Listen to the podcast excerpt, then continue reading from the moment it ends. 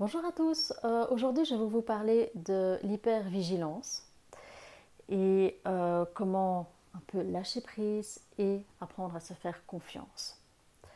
Alors, euh, je ne sais pas si vous, étiez dans le même cas, mais à mon avis, il y a de fortes chances que oui.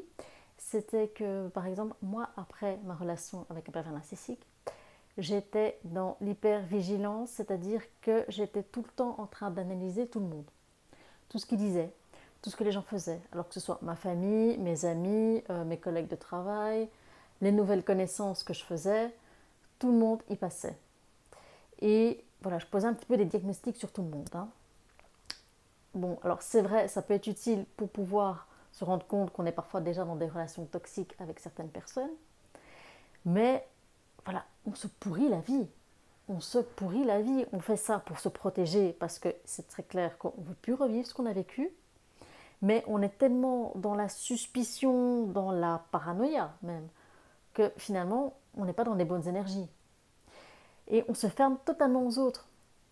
Donc moi, j'étais un peu comme un animal euh, qui avait été maltraité.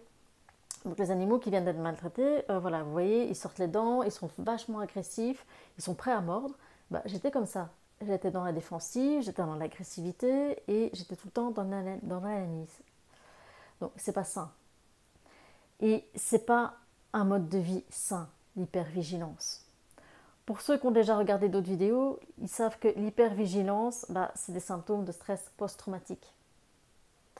Et que la vigilance en elle-même est saine, vouloir se protéger, c'est sain. Mais l'hypervigilance, qu'est-ce qu'on retrouve derrière? C'est les angoisses, c'est la peur. Et malheureusement, on est dans une société où bah, les pervers narcissiques, ils sont autour de nous. Et ils ne se baladent pas avec un t-shirt ou avec une étiquette Bonjour, je suis pervers narcissique. Non. Ils demandent une certaine euh, proximité, une certaine intimité avec leurs victimes afin de déployer tout leur jeu de perversion narcissique. Et je vous dis, que quand vous acceptez quelqu'un que vous venez de connaître sur Facebook, bah, vous donnez accès à votre intimité. Donc c'est vite fait pour un pervers narcissique de voilà, voir comment est sa, prochaine, sa prochaine proie. Et quand vous racontez à quelqu'un que vous avez eu une relation avec un pervers narcissique, bah, vous dévoyez une part de votre intimité. Donc comment faire pour se protéger? Alors la chose est simple, c'est qu'il faut écouter ses radars. Vous avez vécu avec un pervers ou une perverse narcissique. Donc les signaux, vous les connaissez. Vous devez écouter vos radars.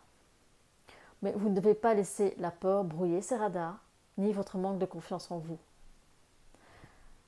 Parce que si vous avez peur, ça se peut que vous ayez mis votre radar sur hypersensible. Et que même avant d'avoir le moindre petit signe de, choses qui ne va pas, vous allez vous fermer. Et ce serait dommage parce que vous allez peut-être fermer la porte à une belle personne, à une belle rencontre.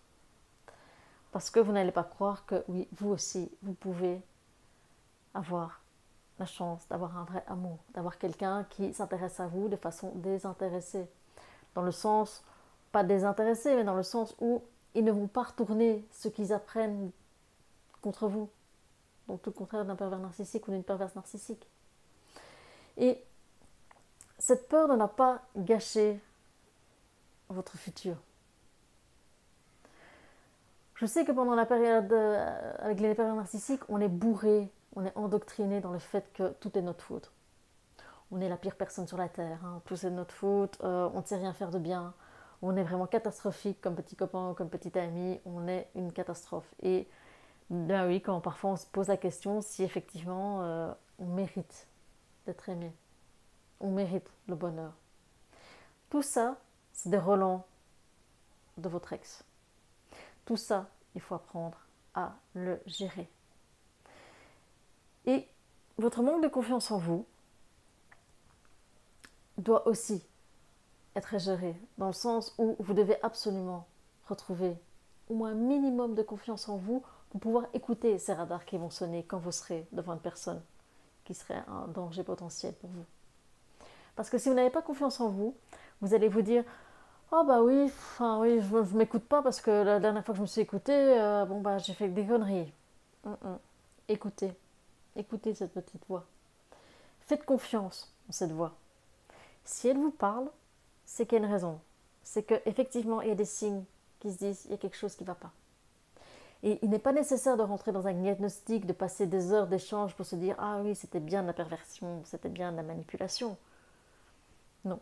Rien que le fait de sentir que cette relation est toxique pour vous, que vous vous sentez mal en présence de cette personne, qu'elle siphonne votre énergie ou qu'elle vous fait bah, euh, diminuer l'estime que vous avez de vous-même, ça, c'est suffisant pour vous dire Ok, je suis dans une relation nocive, merci, au revoir. Donc écoutez, écoutez-vous. La chose, c'est que si vous avez confiance en vous, si vous, vous, apprenez à vous écouter, si vous ne, vous laissez plus embobiner par ce que les autres vous racontent et que vous faites vraiment confiance à vos instincts, un pervers narcissique, il n'aura pas de proie sur vous. Parce que qu'est-ce qui intéresse un pervers narcissique? Ce sont les personnes qui sont dans la peur, comme les gens qui sont dans l'hypervigilance. Ils ont de la peur, ils ont de l'insécurité. Et tout ça, c'est ce qu'un pervers, narcissique ou une perverse narcissique recherche. L'insécurité. Alors que si vous êtes consciente que vous êtes votre propre source d'amour, vous êtes votre propre source de sécurité et que vous êtes votre propre source de bonheur, un pervers narcissique, il ne va pas trouver de quoi mettre ses, où mettre ses crochets. Non. Parce que, en fait, vous serez entier, entière. Vous n'aurez pas besoin de quelqu'un pour exister. Vous n'aurez pas besoin d'être accompagné de quelqu'un parce que vous avez peur d'être seul. Non, non. Vous serez accompagné parce que ce serait une cerise sur le gâteau. Mais vous n'aurez pas besoin d'un pervers narcissique. Donc il va se dire, ok, euh, bah oui, moi je sais rien faire avec elle parce que voilà, elle est tellement sûre d'elle ou il est tellement sûr de lui que je sais rien faire. Donc voilà, tout ça pour vous dire que c'est normal d'avoir peur après des relations humaines. Mais ne vous fermez pas. Ne vous fermez pas aux opportunités d'avoir des belles rencontres, parce que oui, il existe encore des belles personnes sur cette terre. Et pour ne pas se fermer aux belles rencontres, il faut se faire confiance. Vous devez vous faire confiance en vous. Vous devez avoir confiance en vos radars. Donc si vous sentez que cette personne est nocive, c'est qu'elle est nocive. Mais vous devez sentir. Pas commencer à ce que la tête vous dise attention, peut-être que là il y, a une petite peur, peut-être que si, peut-être que là. Non, non, c'est vraiment votre ressenti. D'accord? Pour illustrer tout ça, je vais, vous, faire une petite anecdote. Quand j'ai rencontré euh, le père de mon fils, euh, voilà, on passe bah, oui, des heures à discuter, on passe un peu de temps. Bah, voilà, vous allez me dire, euh, dans toute relation, on passe du temps ensemble pour se connaître, que ce soit amical ou plus. Et voilà, je ne sentais pas en moi des signes de perversion narcissique. Voilà, je n'ai pas senti le corps, et vous savez ce que de quoi je parlais, le corps qui se crispe, qui se dit ouh, danger. Les mêmes crispations que vous avez parfois euh, devant votre ex. Le corps qui vous parle et qui fait voilà, oula, ça c'est danger pour moi. Non, j'avais pas ça. Et tout se passait bien. Et puis à un moment donné, la peur, l'angoisse est arrivée là. Et j'ai donc, j'en ai donc discuté avec mon thérapeute de l'époque et qui, je lui disais, je dis mais peut-être qu'il s'intéresse à moi, c'est peut-être de nouveau pour retourner tout ce qu'il sait contre moi. C'est peut-être de nouveau un pervers narcissique. Hein et peut-être que c'est un pervers narcissique, mais qu'il est super bon celui-là. Peut-être que je ne me rends pas compte, mais peut-être que... Et voilà. Et voilà. Et la peur prenait dessus. Et le cerveau imagine des choses, imagine des choses, imagine des choses. Et comme mon cerveau imaginait des choses, ben, mon corps commençait à se dire Ok, qu'est-ce qui se passe là? Il y a quelque chose qui ne va pas. il commençait à avoir du stress là. Mais, comme m'a dit mon thérapeute à l'époque, mais écoutez vos radars. Mes radars, ils étaient bien, mes radars. Ils étaient tout à fait safe, ils étaient, ils étaient sains.